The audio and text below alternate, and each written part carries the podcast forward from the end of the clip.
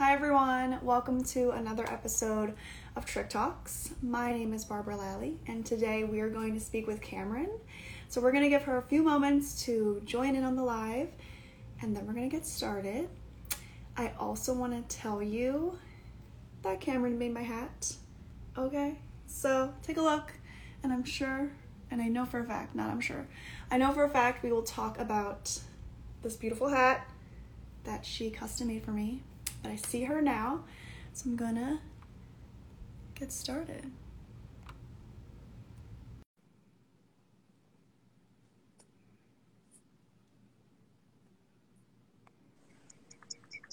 Hello! Hello! How are you? I'm doing well. How are you? I'm doing well. Thanks for coming. Are you ready to get started? Yes, I am. Perfect. I'm gonna put my volume up just a tiny bit. All right, so tell us a little bit about you and about your trich. Well, I'm Cameron, um, and my trich. So I pull mainly from my scalp, um, although lately it's kind of been anywhere. Um, but I started. I don't even know when. Um, I started noticing it my senior year of high school, but um, I'm only recently really aware of what it is, and I only started like reaching out in the trich community and really finding um, like my place here and understanding what's going on uh, very recently, um, a little over a year ago. Mm-hmm. Um, so yeah, it started. Um, I started noticing that I was pulling um, at the end of my senior year of high school. I was going through a lot of exams and was really stressed. And it was something that um, weirdly I found soothing to um, pick or pull at my hair when I was studying or when I was feeling anxious. And um, I didn't think much of it. I thought that it was something that I had totally under control. and if I wanted to stop, I totally could whenever I wanted. Um, and it went away and it would come back and it, it just felt very transient and um, like nothing that I should be at all worried about until um, when we went into lockdown and quarantine and sort of the world turned upside down. And um, like many other people, I'm sure, I was just feeling a sort of stress that I had never experienced before. Um, and I found myself um, leaning a lot more on that comfort that I found from pulling on my hair and um, that kind of weird sensation seeking thing that that drove me to somehow feel better. Mm-hmm. um, and that's when it really got out of hand. Um, I, I mean my family noticed. Um, it was something that i didn't really know how to explain but i kept thinking well it's something that i could always stop if i wanted to um, and until I wanted to. mm-hmm. um, and I've I've always had really thick hair, which I've never been more grateful for than I am now.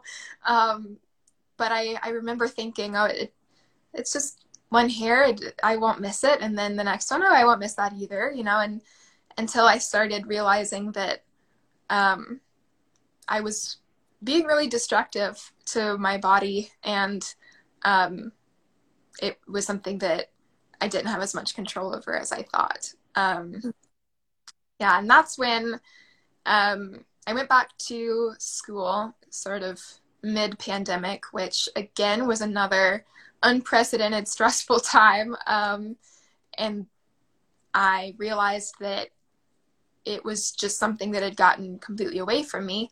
And I sought help for the first time, and it was my trich wasn't even what brought me to a counselor. I was just feeling the anxiety and the stress of the time and said kind of you know sheepishly like i kind of do this thing to make me feel better and i don't even realize that i'm doing it. And it doesn't actually make me better anymore because it's something that i can't control. And um, that's when i was introduced to what trichotillomania is and the fact that i'd been experiencing it for years and, and didn't know. Um, so yeah, that's a little bit about yeah. yes, yeah. So when you did find out there was a name for it, how did you feel?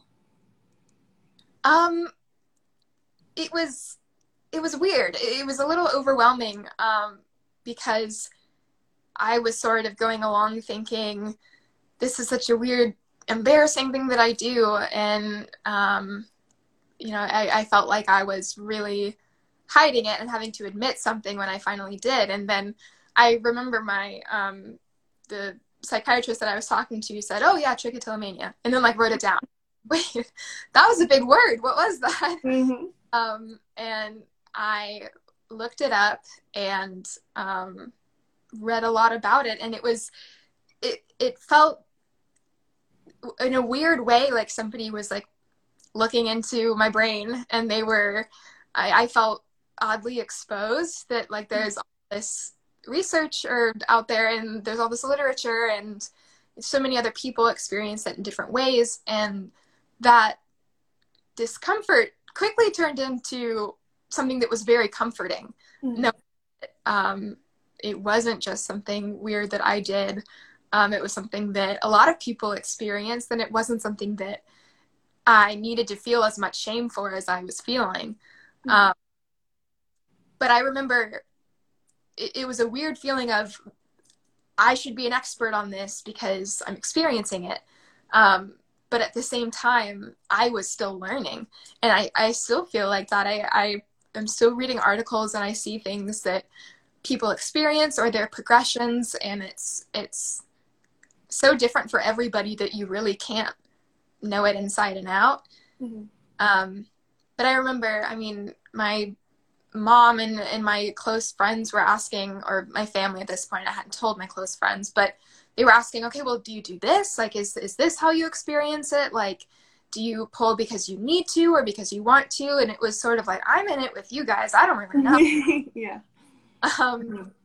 So it was, it was a little bit um, scary at first to be given a label that I didn't really understand.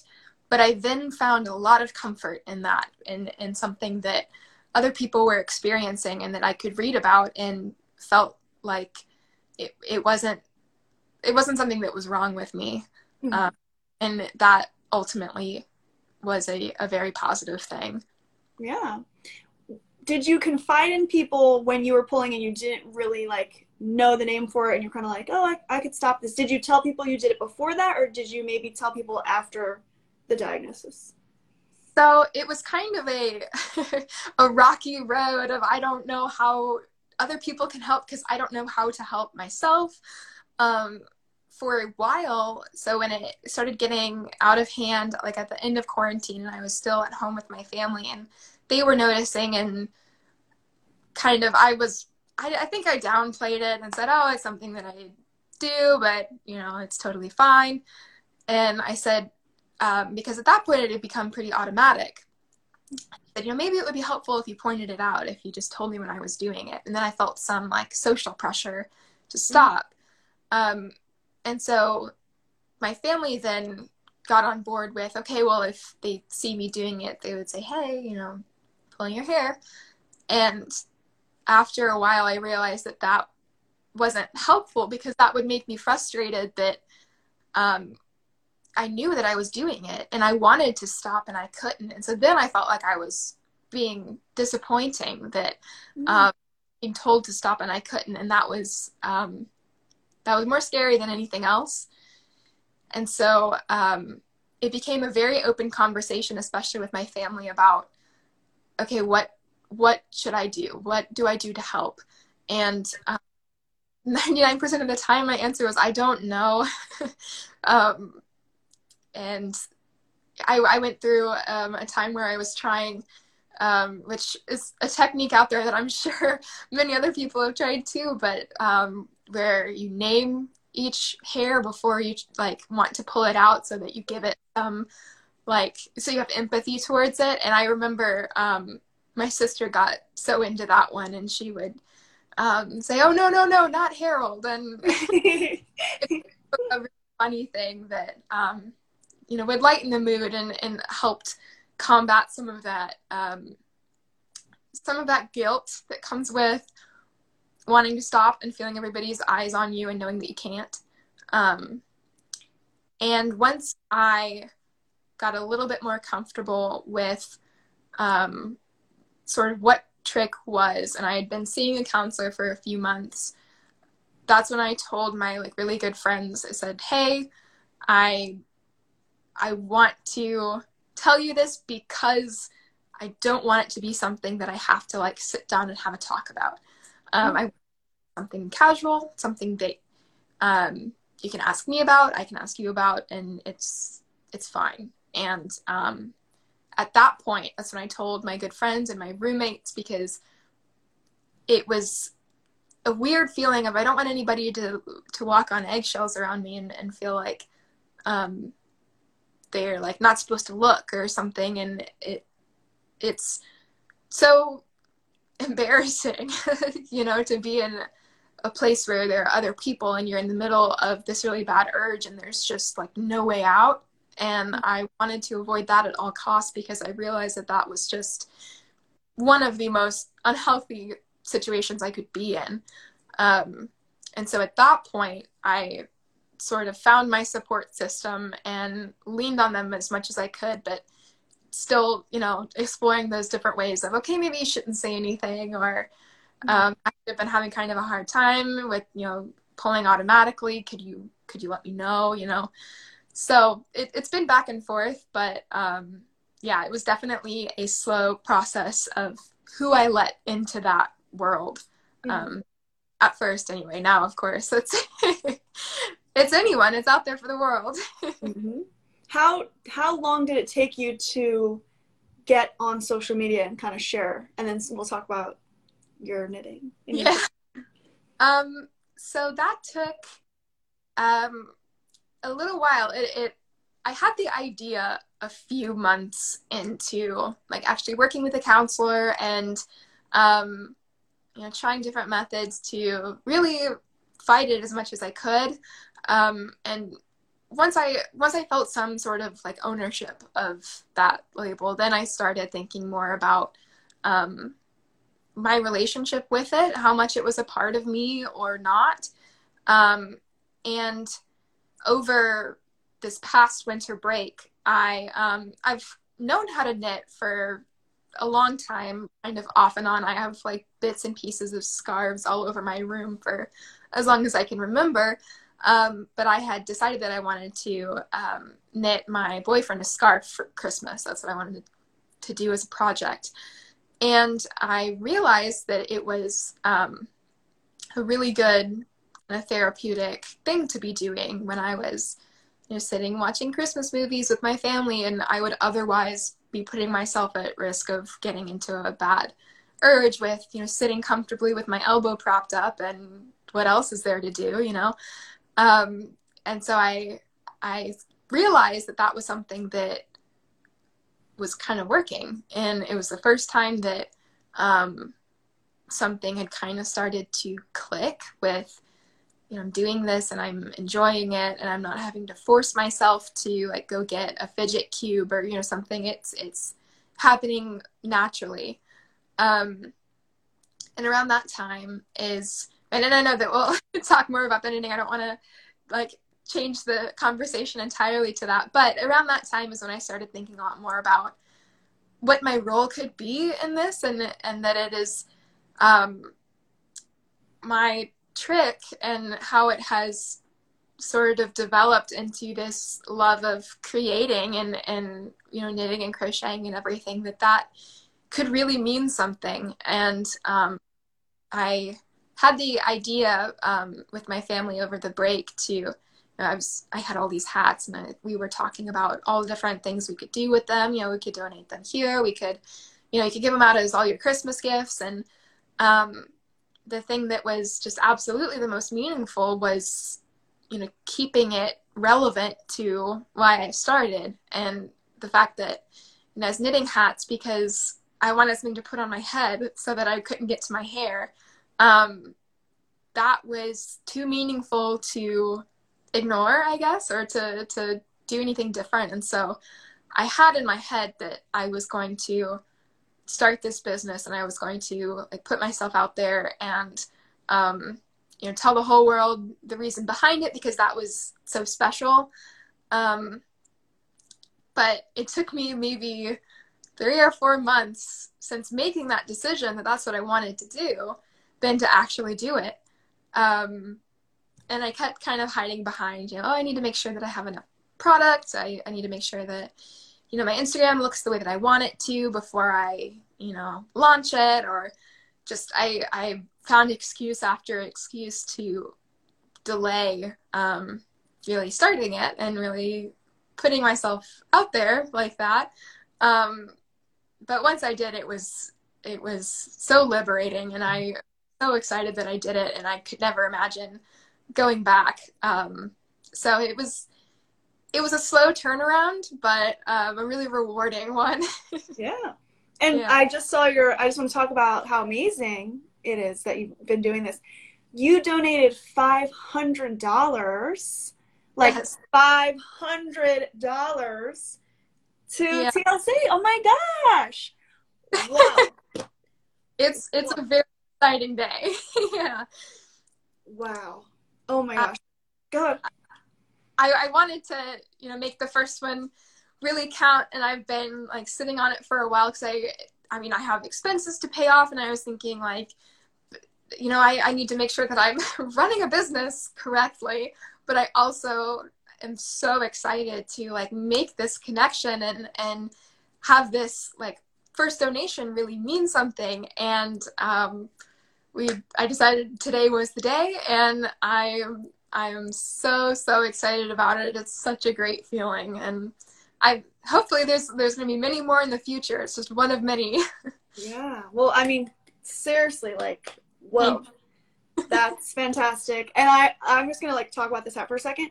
This like my custom made hat. I mean, you know, but people watching, it is so like durable and like I mean, it's just the best. Do you see this? And like, I asked for my little wreath. I got my little wreath, but it's so nice. It's it fits beautifully. Perfect. It's. I mean, go to a good stitch and get. Uh, you have some really beautiful designs. You now tank tops, hats. Tell me, tell us like the things that you have for sale and all that. Yeah. Um. So well, thank you for the glowing review of your hat. It, it, I mean, it looks so great on you with the white and black. I, for anybody who clicks on a Good Stitch profile, you can see that I am a very colorful person, and I, I'm used to working in very bright colors. And so, making this hat in white and black, I was thinking, you know, oh, I don't want to, you know, get tired of just working with neutrals. And then as soon as I got it done, I thought, like, this is beautiful. People have point with working with neutrals. I need to I need to start adding some in because it just turned out so clean and so so like crisp looking. So thank you for that. You're I got to start your own line or something. but um yeah, so I I started I have beanies for sale always because I I started making beanies and um they were like my go-to favorite thing to make and that's where I learned a lot of um you know how to do sizing how to work with different like gauges and things like that. Um, so of course i started my business like right when winter was ending. So i have a huge stock of beanies for the summer. Um, but they'll be around once it gets cold again. Um, and then i have some berets which are a fun sort of year-round hat. And they're they're just a fun like statement piece. Um, and lately, I've been doing a lot of bucket hats like yours. Um, a lot of custom ones, but a lot of ones that I kind of dream up and then make, and somebody ends up liking it. Uh, some with embroidery, some with changing colors. Um, I make bandanas now too, because those are like really trendy to wear in your hair now, um, and some scrunchies, which are probably one of my favorite things to make. Um, and I started making shirts. so many people um, reached out to me and said that I should start making shirts, and I, I battled with it for a while because selling headwear was something like so central to what I was doing, and and I started doing headwear because of my trich, and it was very you know symbolic, but. Um, at the end of the day, I I like to try new things. I like to create, and um, you know, if people were interested in shirts, then that's a new thing for me to start exploring. And so I'm like right at the beginning of trying out some uh, new patterns and and some new like I have some vests coming, which are really exciting. Um, so it's it's ever growing. I'm trying not to limit myself to um, just the same things over and over because part of what makes knitting and crocheting so fulfilling and so good as a as a substitute or something to do with my hands is the mm-hmm. fact that I can explore new things and try new things. And um, yeah a good stitch is definitely a representation of that. It's kind of churning out new products here and there as well as some old things. But basically it's exciting and there's there's new stuff coming all the time because I I like to try new things, especially with with knitting and crocheting, and all those things are available for anyone else to have as well. So, yeah, I'm like obsessed with this set. Like I'm I can't. I mean, I just can't. I'm just fully, fully, hundred percent obsessed with it. Um, let's talk about some other. What are some other things that you do with your hands that help? So, um, I knitting and crocheting obviously is like my go-to. That is um, the best thing I can do as a like preventative thing if I know that I'm going into a situation if I'm sitting and watching a movie, I'm going to want to be doing something with my hands, so I'll just make sure that I have something to work on. Um, and that will um, do the best at preventing. I also, I actually have a beaded bracelet in my hand right now um, I before I discovered like my working with like fiber arts, I wore a beaded bracelet all the time, and that was sort of my go-to thing. But that was more of a I'm either in the middle of an urge or I, I feel that it's going to get really hard here in a minute. And so I better put something in my hand. Um, and I did the same thing. I had like an entire bag of fidget toys that I have tried and um, there's I have a cube that like clicks and has buttons. Um, that one makes noise, so my roommates were not entirely pleased when I was like in that phase.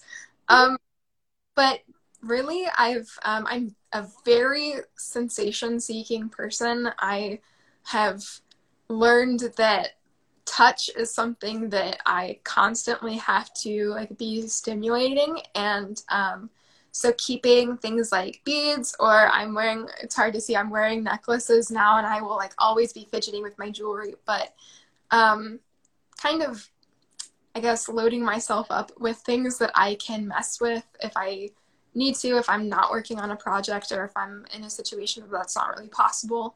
Um, I like to put a lot of roadblocks in my way so that I'll have other things to mess with if I if I feel the need. So mm-hmm. Yeah. Are Those... there any yeah. Are there any specific places that you know like, hey, I need to bring my knitting in here? Yes. I um my family, one of our like favorite bonding family pastimes is like we'll watch shows together and we'll get really into a series. And every time that I go into the living room to watch anything, I make sure I have a project most of the time make sure I have two because um, if I'm working on something like so your hat is made of cotton and it's that really stiff yarn that you can feel and sometimes that'll wear me out to work on for a while and I will anticipate that and I'll bring something that's a little softer so that if I talk myself out of okay I don't really want to be crocheting this anymore because my hands are kind of tired they're feeling a little blistered I can still jump to something else mm-hmm. um, and I mean, there's there is a chair in my house that I have such a relationship with now because um, when things were getting a lot worse and I was having a really hard time accepting that what I was doing was something to be taken seriously. Um, I spent a lot of time, it's like in a sitting room of my house, and I spent a lot of time there. And um, there would just be like bits of my hair all around it. And it was um it was really uncomfortable to know that and recognize that relationship with um this place. It's just a chair you know but it's something that every time i sit there my hand goes to my head. Um, and it was one of those things that when I was really working through trying to identify like what those places are that I really need to be um, putting as much interference between myself and my urges as possible, it that was one place that it's like it, I should be able to sit wherever I want and not, you know, be dominated by my brain. But here I am not sitting in it unless I feel really good about that I'm not going to pull. I'm feeling good about I have something in my hands because I know that that's that's a place that's like red hot for me. Mm-hmm. Um, and of course, studying. I am I'm a college student, so I'm always busy. So anytime I'm at my desk, um, that's sort of a danger zone. But it's it's harder to control because if, if I'm studying, I can't really be knitting or crocheting at the same time. So that's where things like, you know, having beaded bracelets, having jewelry that I can fidget with, that's where that really becomes important. Mm-hmm. And when you, so you live at school, right? Yes. You have roommates. Now, but during the semesters, I live at school. Okay, yes.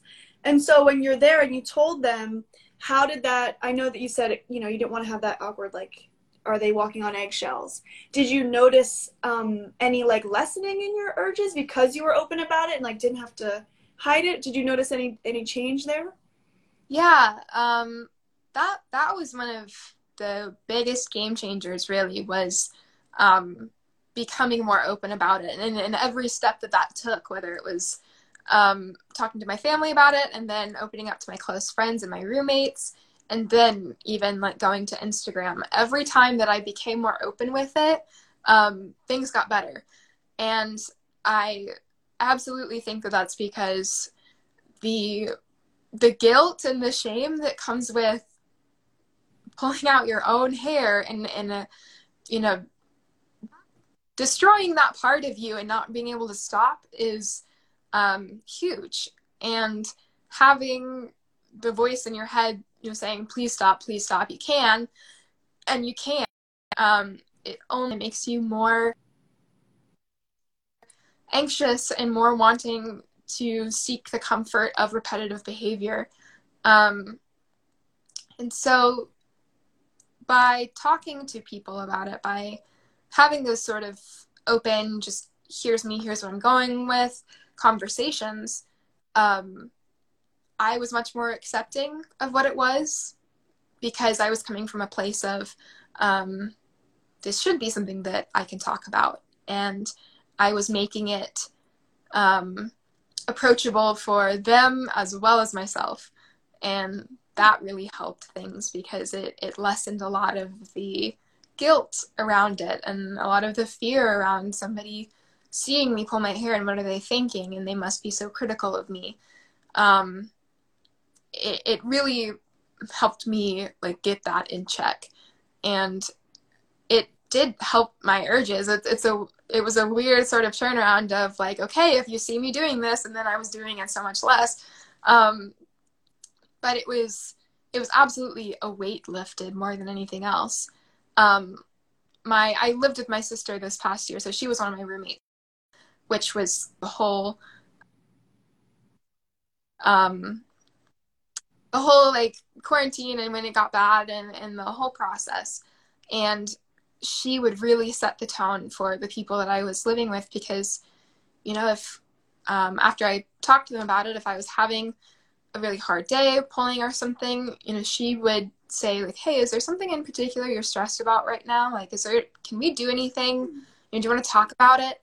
And it's like that. That is exactly what the goal is with you know, you're not trying to look away. I'm, I'm completely ignoring the fact that you're doing anything, but I don't want to be like, hey, what are you doing and why?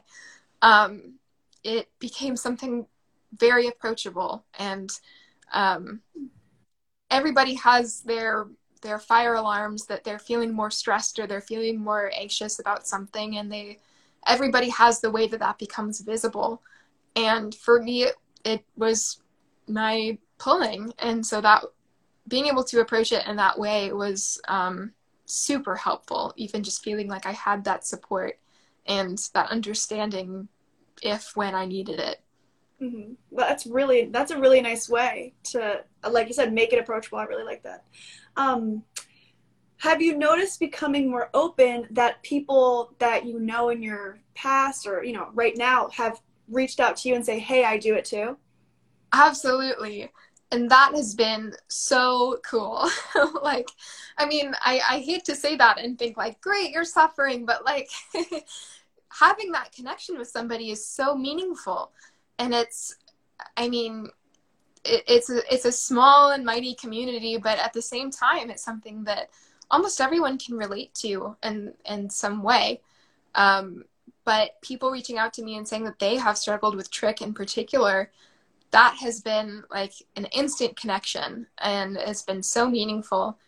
And I one one person that I, I know reached out to me and said that she had um, had trich for many many years and she had never been able to talk about it and it was just it was too embarrassing. It was it was there was too much guilt there. And um, it really meant a lot to receive that message because I know that that must have been hard to say anything um, and that I mean that was just one example of of people sharing that with me and, and us connecting and um, that's been one of the coolest things about putting myself out there is that um, I've been reaching out my hands to people who have decided to take them and that's that's really cool.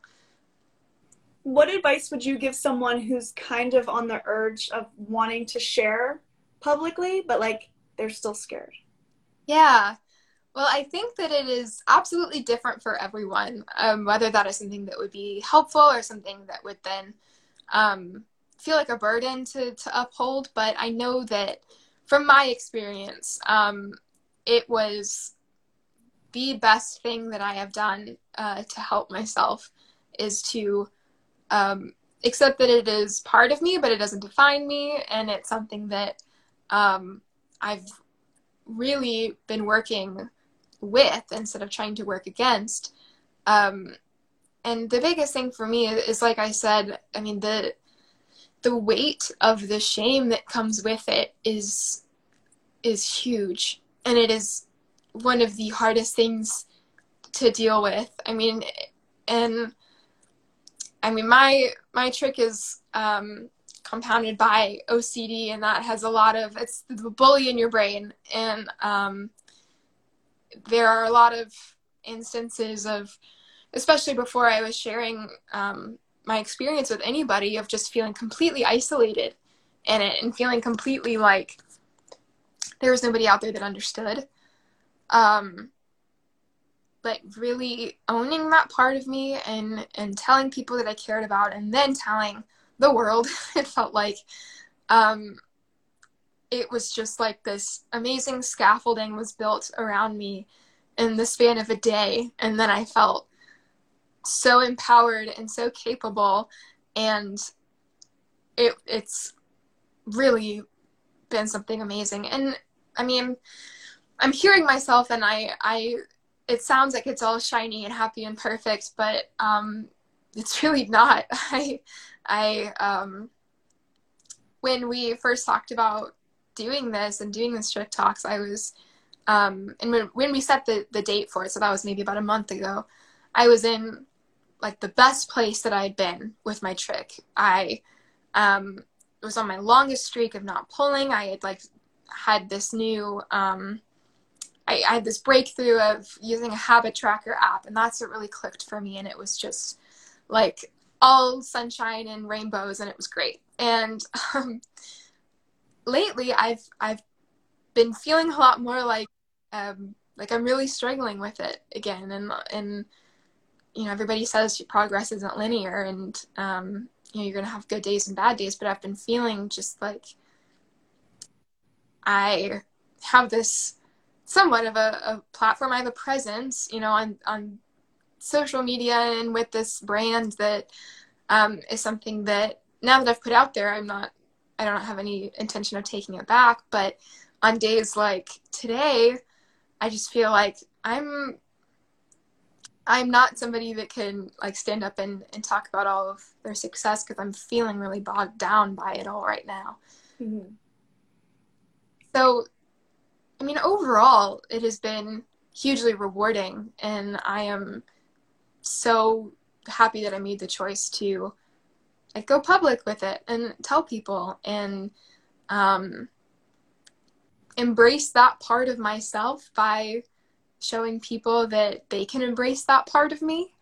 Um, but it's it's not the magic cure for sure. It's not something that um, I don't always feel like an example. Um, but I think that's part of it. I think being real with it and you know I've posted on my Instagram about you know keeping a streak going and and things like that. And I've posted about breaking those streaks and how how much that hurts. And um I mean the support is always there which is really important and that's really great. Um but the the the reflection of it seeing yourself on social media and seeing that you know you're being transparent with your progress doesn't always mean you're being transparent about your success. Mm-hmm. um, and i think that as hard as that is it's it's beneficial to acknowledge that progress isn't linear and that you're going to have hard days but um, it can be hard to swallow and it's something that you can't ignore. Um, so overall, it's been wonderful, but it's it's definitely not, you know, it's not perfect. Mm-hmm. None of it is. Right. And like you mentioned earlier, I feel the same way. Mine's very transient. Comes, it goes, does whatever it wants. I had a really hard time breaking the mindset of like wherever I am now, it's gonna last forever. So if I'm doing a really good job, I'm like, it's gonna last forever. And then if I'm doing a really bad job, it's gonna last forever. So it's it's having that I had a hard time taking a step back and saying, okay, like it may last for longer than you think, or it might not. Like it's just a day to day thing. And I feel like you felt similar.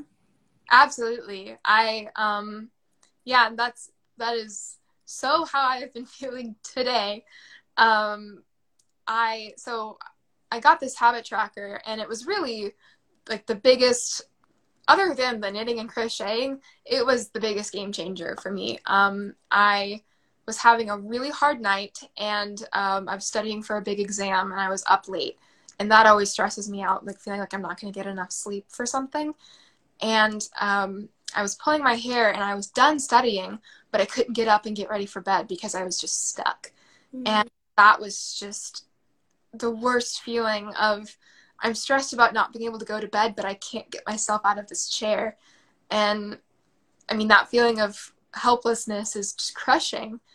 And um, I don't remember where I saw it, but I saw somewhere somebody using um, a habit tracker for a BFRB. And um, so I went to the App Store and I downloaded a few of them and I um, put in for one of them, you know, it says it's been blank long since I whatever, and I said something. I pulled my hair, and the clock immediately ticking, and it's one second, two seconds, and I sat there looking at it and just like started crying. I was looking at it, I was like, I have lasted three seconds, mm-hmm. and I am so proud of those three seconds.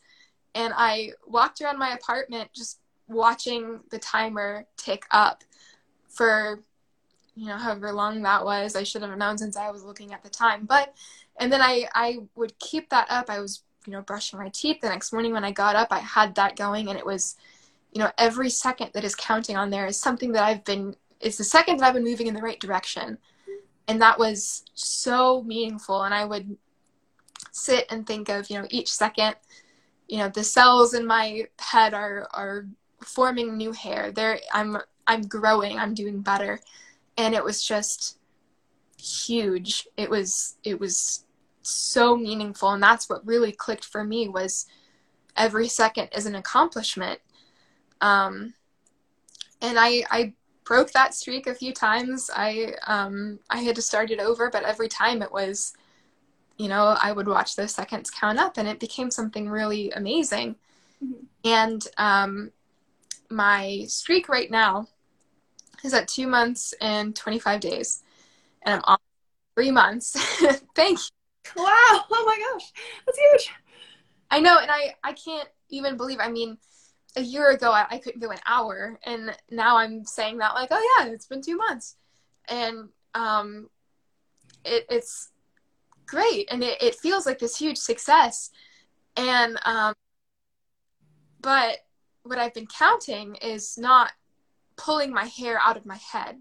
I've not been breaking my hair but i'm still letting myself seek. I'm still letting myself go through my hair and pick at it and but not pull it out but i i i'm still acknowledging the urges and acting on them. And at first that was like okay i i have cut off that i'm i'm not pulling it out of my head anymore. It's growing back. I'm letting it live. I'm valuing it more. Um, and that was a huge success and it still is. Um, not having you know those piles of hair around the one chair that I would sit in like that's huge. Um, but lately, I've been feeling so bogged down by the urges that I still have that I, I still have my hand in my hair and that still makes it hard for me to get up and it makes it hard for me to you know actually lay down and go to sleep i'll be up for hours more than i need to because i just can't like I can't lay down. And I was I've been thinking lately like am I am I really succeeding? Am I really you know is my streak 2 months and 25 days or am I am I just changing where I'm putting that energy and not actually managing it? Um and I was I've been meaning for months, I guess, to start a streak, start a, a habit tracker for not having my hands in my hair, not not seeking. And I just haven't been able to bring myself to do it because I know how hard it will be and I know that I am it's like putting on a pair of roller skates and I can't roller skate. I know that I'm going to fall down over and over again before I get the hang of it.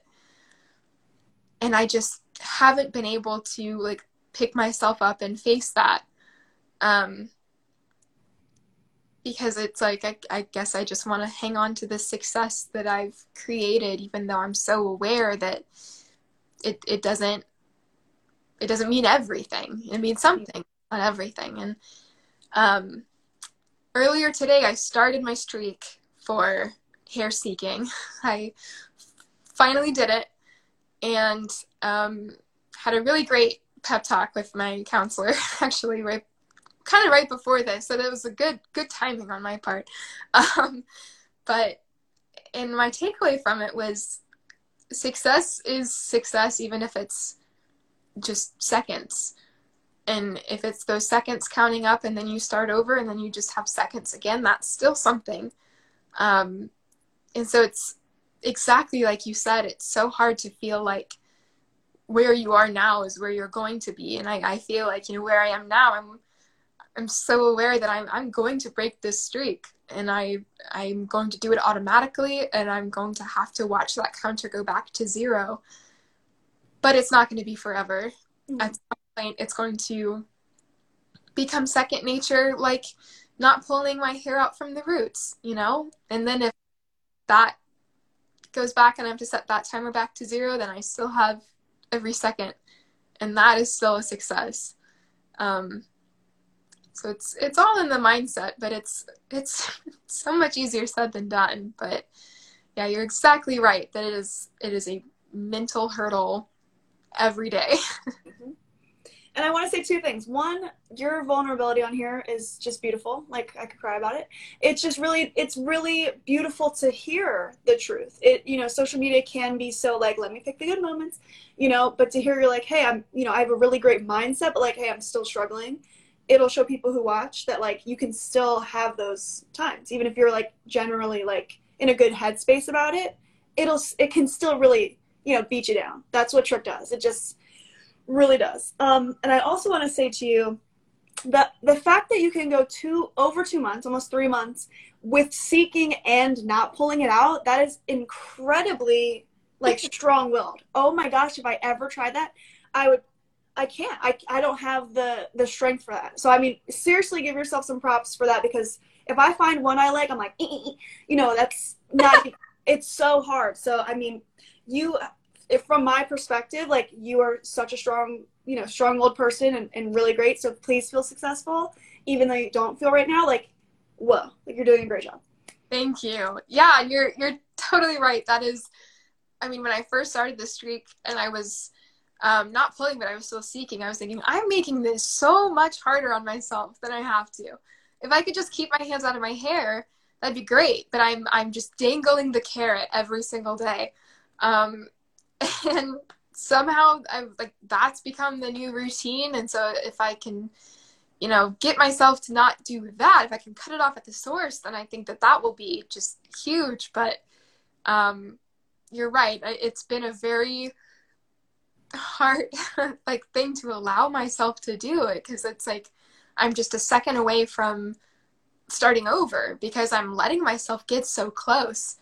Um and I think that's what's really made it hard to feel like I'm progressing because I I'm still entertaining those urges and mm-hmm. I need to just to work on putting that energy somewhere else and um you know finding the next thing that's going to work. So mm-hmm. yeah, I for a while when I was in high school like I, I didn't want to pull the root out. I was like, I want to pull the root out and I like discovered split ends and then spending hours like with I had blonde hair at the time, and so I would get like a dark pillow, put it on my legs so that I could see every single end of the hair. And I'm thinking, oh my gosh, it was great, I guess, because nothing was coming out. But then, like, of course, the ends of my hair look fried, you know, because I'm just breaking them. But it is so, it's like trying to um, fix one thing, but also you're break, it's still breaking it. You know, it's yeah. I absolutely have had that experience, and especially lately. I mean, I was I would consider myself to be like I have trichotillomania and I pull from my scalp. Like that's that's my identity with trich. Um, but as I've kept this streak from not pulling my hair from my scalp, I I was studying for a class one day and I just automatically pulled a chunk from my eyebrow and I stopped and it was just it was so bizarre. It's like I've never really done that. I mean, I've I've always picked at any hair that I can touch. Mm-hmm. never actively pulled hair from my eyebrow before. And I I remember just like going white in the face and thinking like what am I what have I done?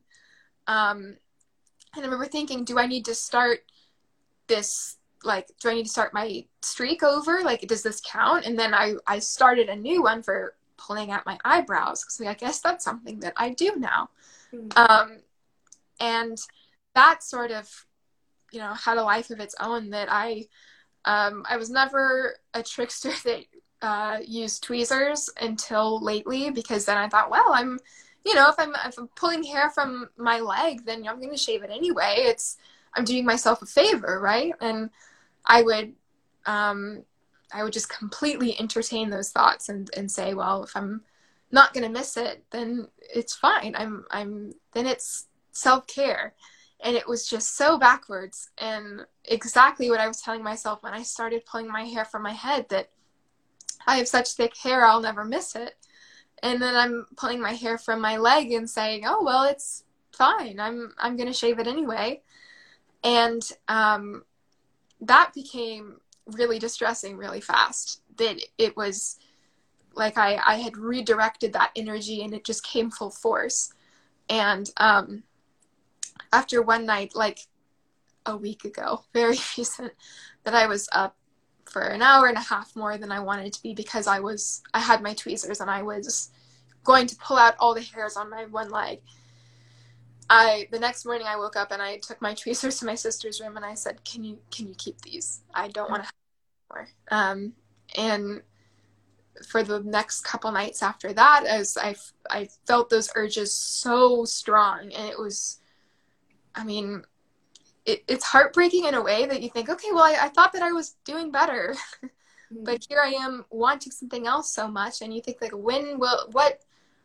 What do you want from me? Like, stop finding something new to latch onto. But then after a couple days of you know not allowing myself that, then that energy has subsided.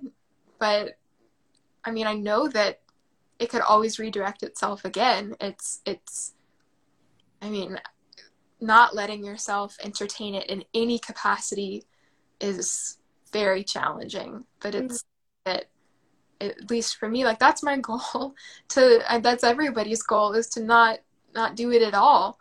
Mm-hmm. um, but it's it, it's got a mind of its own sometimes. Oh. oh yeah. And especially getting into that trance it's huh? I mean hours you know? Like it's you can't unless you've been in it it you can't really explain what it feels like because it's yeah. just completely controls everything. Yes. You have no awareness of your body other than exactly what you're doing with your hands and then it's like everything else fades away and you have no idea how much time has passed like yeah the the trance that's exactly right. Yeah and then it's like you snap out and you're like oh you look down and there's clumps. Like i used to pull a lot in my bed and so like the way my i would drop the hair it would like stick to the side of the sheet. Yeah. I'd look down and i'm like oh i would be like scraping a bunch of and i'm like oh. Yeah I've had the exact same experience trying to go to bed and like propped up on one elbow and then you look down and you think that I've done that or like it'll be on my sleeves or something. It's it's yeah, it's pretty crazy that it's it's mm-hmm. something hard to describe for somebody that hasn't experienced it, but yeah, I know exactly what you're talking about. Mm-hmm.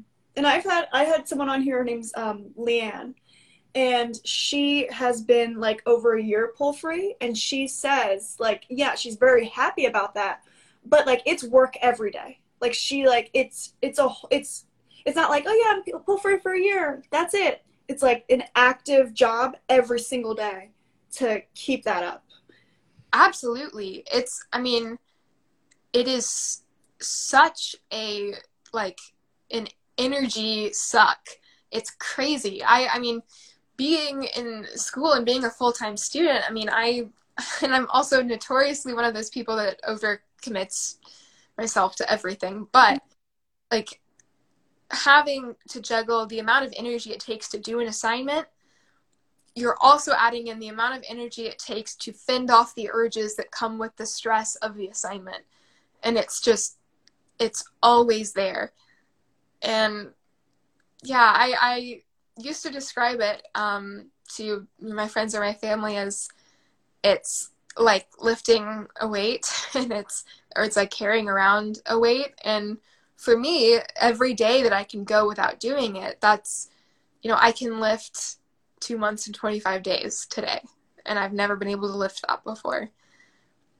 But every single day those muscles are working because if I set down the weight, then I'm pulling my hair. So it, it's not something that just becomes a part of you. It's something that actively every single day tries to make itself known. And it, it every time you sit down and you prop your elbow up, you think, oh, well, this is what I'm going to do right now. And you have to actively play defense. And building up the emotional and the mental energy to do that is is real. And it's, I mean, the worst combination for me is, is feeling stressed and feeling tired because I then I feel like I don't have the energy to fight it.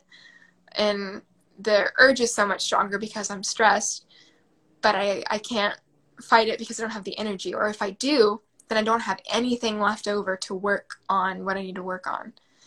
And it's just this constant like I will, there will always be a slice of my energy pie chart is not pulling my hair and I'm never going to get that slice back, no matter how long my week is. And, um, you know, but every day that I can add to it, I mean, every every day that I can lift that weight, I know that I can lift it again. Um, and and that's the mindset that I've had as I've been you know, struggling with this. I need to stop seeking. I, I need to start keeping track of that too because I'm I'm just I'm a hair away, literally a hair away from breaking my streak. But I had to keep telling myself, like, I've lifted that weight before, I can do it again. And I get stronger every single day, but I'm still going to be lifting that weight every single day. Mm-hmm. Now, have you ever seen Trich like portrayed in the media, like books, movies, TV? Yes. I, so the one time I have, um, I am a huge fan of Criminal Minds, which is um like the worst thing to watch for somebody with OCD. I've been told like just don't watch murder shows, and I'm like, okay, I won't. And then I watch Criminal Minds every single night. um, huge fan. It's weirdly like my stress reliever. I don't know why, but for anybody who doesn't watch or hasn't heard of Criminal Minds, it's a fictional show about the FBI um, searching for serial killers. And um, on one of the episodes that I watched with my sister, um, the the killer that they were looking for had Trich, and um, they noticed because there was like a clump of hair at the crime scene. I mean, it was it was TV. It was not super realistic, of course, but the whole like plot of this episode was that this woman had been in a car accident and her frontal lobe had been damaged and her personality changed and she didn't have any impulse control anymore. And she developed severe trichotillomania and she started murdering people. Mm. and i it, it made me so uncomfortable. And um, i try really hard not to be one of those people that um, is offended by everything because i think that that's exhausting and it does more harm than good. But um, there's time and a place when something, you know, hits you and you have to sit there and think, I am I am seeing myself portrayed in a way that makes me uncomfortable.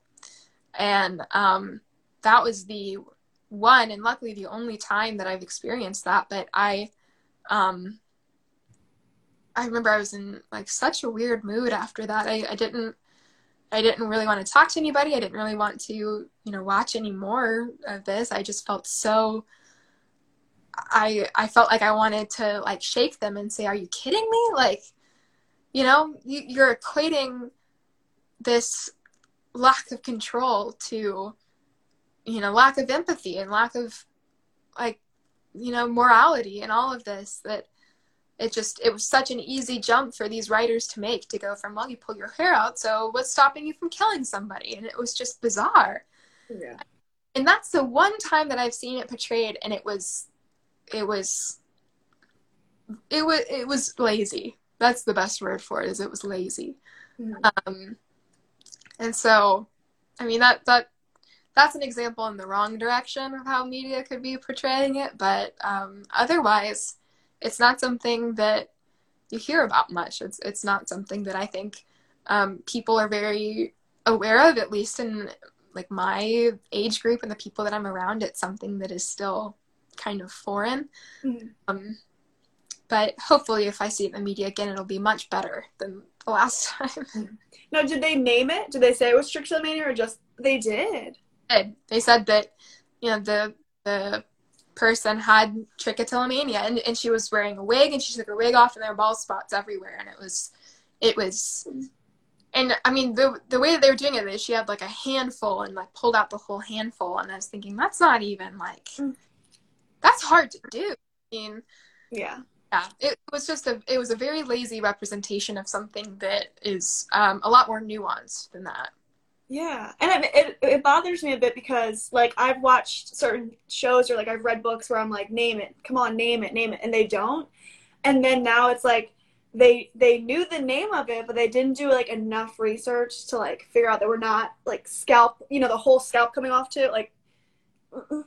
It's one of those things that you know, for most people, it just it soars right by them, and they think, okay, yeah, that's something that happens, and then for the one and however many that think wait a second, like yeah. that, that's not what's going on here. That's not what's going on with me. Um, yeah, and, and it's weird thinking that um, if people, if that's their only exposure to it, they have a really uh, misconstrued idea of what it is that we're going through. Mm-hmm. I mean, luckily, I'm I'm that is such a gross representation of what it actually is. Yeah.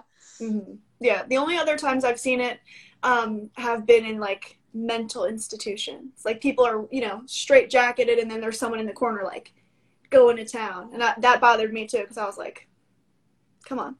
Yeah, and I think that's something that um, it, it's part of the stigma with it really is that you know we're walking around we're among you. Like it's it's not some you know big crazy disorder that you know you you have a straight jacket in the corner pulling your hair out. It's something that happens when you're stressed or when you're in bed by yourself and it's something that is distressing and it's real but it's um it's not dehumanizing. And that's that's probably the most important thing that um i would hope that the media takes away from it yes yeah and as we wrap up is there anything else that you would like to say oh i don't think so um i mean i've i've really really enjoyed this and um it's been so refreshing to be able to talk about it with somebody who knows exactly what I mean, and that's that's been wonderful. And thank you so much for including me in this. Um, and for anybody that you know is watching it, um, like again, I, I feel like you know sometimes with the with a good stitch and and with you know having almost three months in my back pocket, I I feel like I'm coming into it with you know I'm doing so well, like look at me, but um, I think the biggest takeaway is like everybody is having different experience, but everybody everybody struggles with it. Nobody finds it easy, um, and I especially don't. Um, but from my experience, being able to talk about it and being able to um, embrace that part of yourself um, and working with your trich instead of trying to work against it and trying to conquer it that's the biggest thing um, for me and and sometimes that results in a real arm wrestle that you don't always win so that i guess that's the bottom line for me is that as wonderful as it is to talk about it and to like put it all out there um, it's not easy. It's it's an everyday thing and it's daunting to hear people say, "Oh, you never get over it. You never you never recover from trich." It's something that you you always have no matter how long your streak is. It's something that you're actively battling. Um, and it's scary and it's real and you can have successes and you can have days that are harder than others and it's all part of it but there are people out there who you can talk to and um, who understand and that is that is the most valuable resource that I have found is is having a support system and, and people that love you. So yeah, that's I guess that's what I I would leave it on. Well, that's wonderful. It's been really great speaking with you. It's and been with you too. I can't wait to talk to you again soon. I'm, you're going to see me wearing this constantly every day. Okay, great. I want to see pictures every day. I will. I I like plan on taking like a little photo shoot with my hat. I, looks great on you. I'm so happy you love. Thank you. Well, have a nice night. Thank you so much. Thank you for having me. Bye. Bye.